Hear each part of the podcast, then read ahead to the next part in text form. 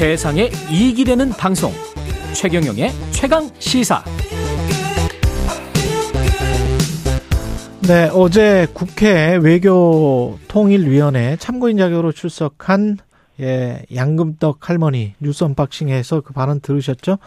양금덕 할머니를 포함한 강제동원 생존 피해자 3명 모두 정부의 해법을 거부하겠다, 어제 공식적으로 밝혔습니다. 강제동원 피해자 소송 대리인단 임재성 변호사 연결돼 있습니다. 안녕하세요. 예, 안녕하세요. 예, 피해자 측 입장은 어제 확실하게 전달을 한 거죠? 예, 맞습니다. 예, 그러면 이게 법적으로도 유효할까요? 어떻게 되는 겁니까, 법적으로는? 정부가 일방적으로 이 피해자들의 채권을 소멸시킬 수 있느냐, 결국 이게 쟁점인데요. 예. 저희가 그걸 막기 위해서 어저께 요 생존 피해자 3분 모두는 제3자 변제를 허용하지 않겠다라는 의사 표시를 문서로서 명확하게 기재해서 일제 강제동원 피해자 지원재단에 전달을 했고요. 예. 이 법적으로 의사 표시의 효력은 언제 발생하느냐? 예. 도달했을 때 발생합니다. 예. 그리고 이제 그것이 법률적으로 쟁점이 될 때를 대비해서 저희가 의사표시가 도달했다라는 증거를 만들기 위해 어저께 인편으로 문서를 전달하고 접수증을 수령받았습니다. 그러면 어제 법적으로 효력이 되네. 우리는 3자 변제 방식 거부한다. 예. 그러면 정부는 판결금 지급을 거부해서 공탁을 할 수 있는 겁니까, 없는 겁니까? 이렇게 되면. 저희는 예. 불가능하다라고 작년부터 계속 이야기를 했습니다. 예. 그러니까 당신들 이런 식으로 밀어붙이면 이 피해 중에 한 명이라도 이것을 거부하면 그분들이 결국 집행하면 당신들이 지금 준비하고 있는 안, 일방적으로 피해자들의 채권을 다 소멸시키는 안이 불가능하다라고 예. 이야기를 하고 외교부도 이런 그 문제에 대해서 법률적 검토를 한 걸로 알고 있는데 예. 지금 외교부 입장은 피해자가 동의하지 않아도 가능하다이고 저희는 가능하지 않다인데 저희의 근거는 민법에 따른 명문 규정입니다. 예. 민법 제469조에 당사자가 이를 허용하지 아니하는 때는 그렇지 아니하다라는 규정인데 예. 외교부 입장의 근거는 뭐냐 물어봐도 학설이라는 거예요. 학설? 오늘 교과서에 뭐 그렇게 적혀있다. 근데 예. 교과서가 어디냐라고 물어봐도 특별히 답변하지는 않고요. 예. 저는 개인적으로 법률가로서 외교부가 학설이라고 하는 취약한 법률 해석을 근거로 이렇게 큰 일을 밀어붙이고 있는 걸까라는 마음이 좀 있습니다. 이게 네. 분명 일본에게는 한국 외교부가 약속을 했을 거예요. 우리가 피해자들 다 채권 소멸시킬 수 있다. 일본 기업들이 한국 법원에서 집행당하는 일은 없을 거다라는 약속을 했을 텐데 예, 좀 취약한 법률 해석이고 어쨌든 저희는 안 된다라고 보고 있습니다. 그 외교부나 정부 당국자들이 이런 발표를 하기 전에 피해자들을 만났었습니까? 지금 이제 그 문제에 대해서 약간 예. 만났냐, 얼마나 만났냐인데요. 그렇죠. 이 외교부 장관이 지난주 월요일날 공식적으로 발표한 이후에 예. 피해 생존, 그러니까 그 확정 판결을 받은 분들을 피해자 기준으로 하면 15분 정도가 됩니다. 예. 근데 실제로 이분들 중에서 피해자 12분은 사망하셨기 때문에 그 유족분들이 이제 원고로 들어오시는 건데요. 예.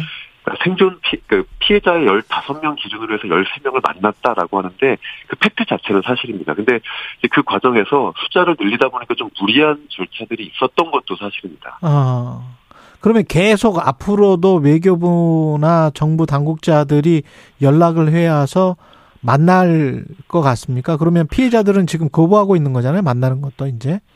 그렇진 않고요. 예. 만나는 것 자체를 거부하는 건 아니고. 예. 예, 지난주에도 외교부가 유족분들 만나는 자리에 저희들도 배석을 하고 또 외교부의 이야기들도 함께 청취하고 또 예. 그 부분들에 대해서 저희도 잘 알고 있는데요. 당연히 저는 외교부가 피해자들 만나서 이야기하고 본인들의 의사를 전달하고 더 나아가서 설득하는 과정도 필요하고 있을 수 있다고 봅니다.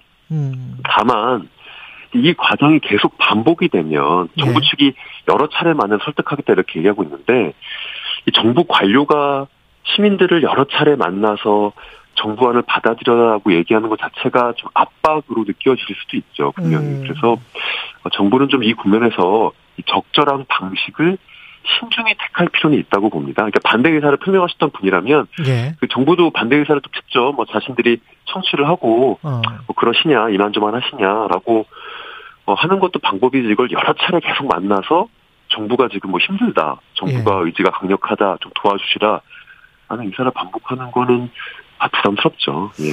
어제 국회 토론회에서 그 피해자들이 미쯔비시 중공업과 진행했던 협상 내용이 처음으로 공개됐는데, 예, 맞습니다. 그걸 보면 지금 한국 정부가 내놓고 있는 3자 변제안보다 훨씬 더 어떻게 보면 좋겠더라고요. 그 사과 문구가 좀 있던데요, 거기는. 저도 이제 그게 어저께 그 최초로 공개가 되었고요. 예. 2010년부터 2012년까지 16번 정도 미쯔비시 중공업과의 협상이 있었습니다. 예. 사실 그때가 이제 일본 같은 경우도 지금은 뭐 강경한 일본의 입장이지만 사실 일본 사회가 항상 그렇게 강경한 역사 문제에 대한 입장을 취하고 있는 건 아닙니다. 예. 분명 그렇게 2010년, 12년 아직 아베 2기 내각이 시작하기 전에 일본에서는 민주당이 정권을 잡았을 때, 예, 모습이었었는데요. 그때는 역사적 사실에 대한 인정을 하고 유감 표시를 했습니다. 물론 다만 법적인 책임을 인정한다라는 표현들은 없고 오히려 법적인 책임이 없다라는 취지의 판결에서 피해자들이 졌다는 사실에 대해서는 모두 확인한다라는 표현들이 있어서 나름의 일본 기업으로서도 출구를 만들어놨지만 피해자들이 가장 원했던 역사적 사실에 대한 인정과 그 불법 행위에 대한 유감의 의사 표시가 아주 명백하게 기재되어 있기 때문에, 예.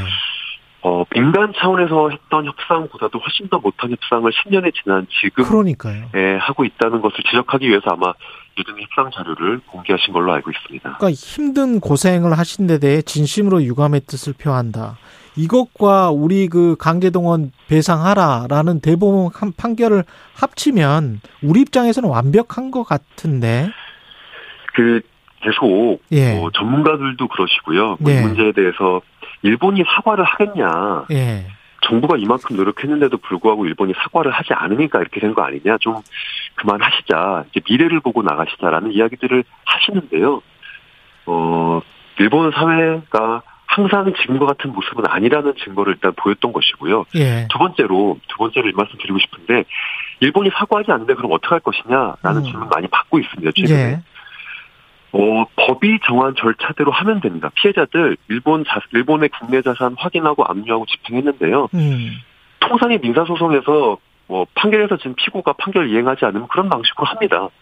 이 문제가 별다른 유별난 일도 아니고 민사소송에서 피고가 지고 피고가 판결 이행하지 않겠다는 거면 피고 자산 팔아서 배상 받으면 됩니다.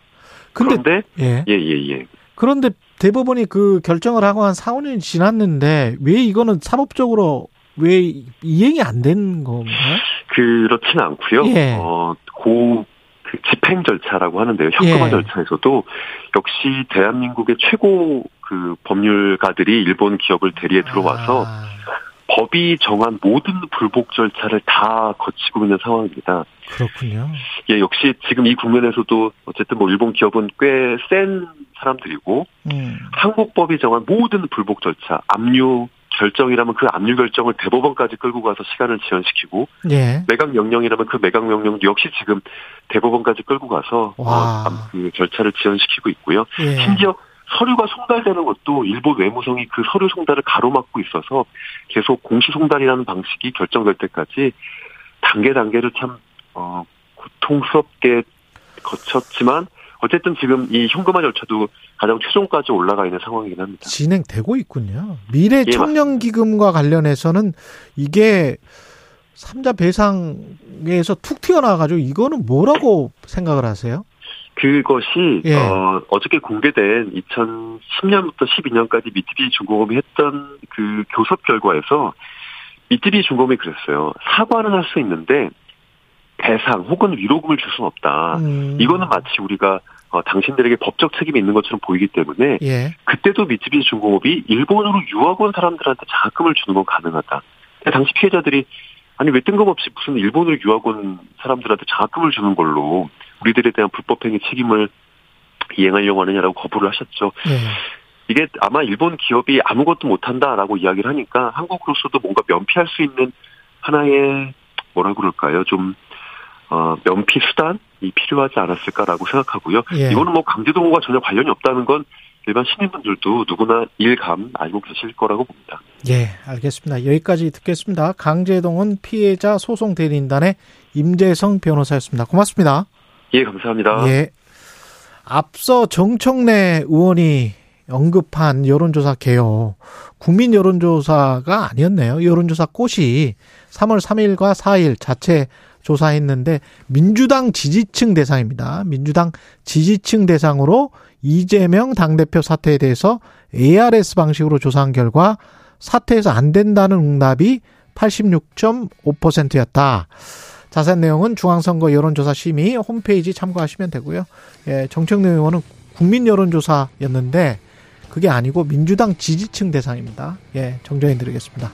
예, 최경룡의 최강시사 여기까지 하겠습니다. 고맙습니다.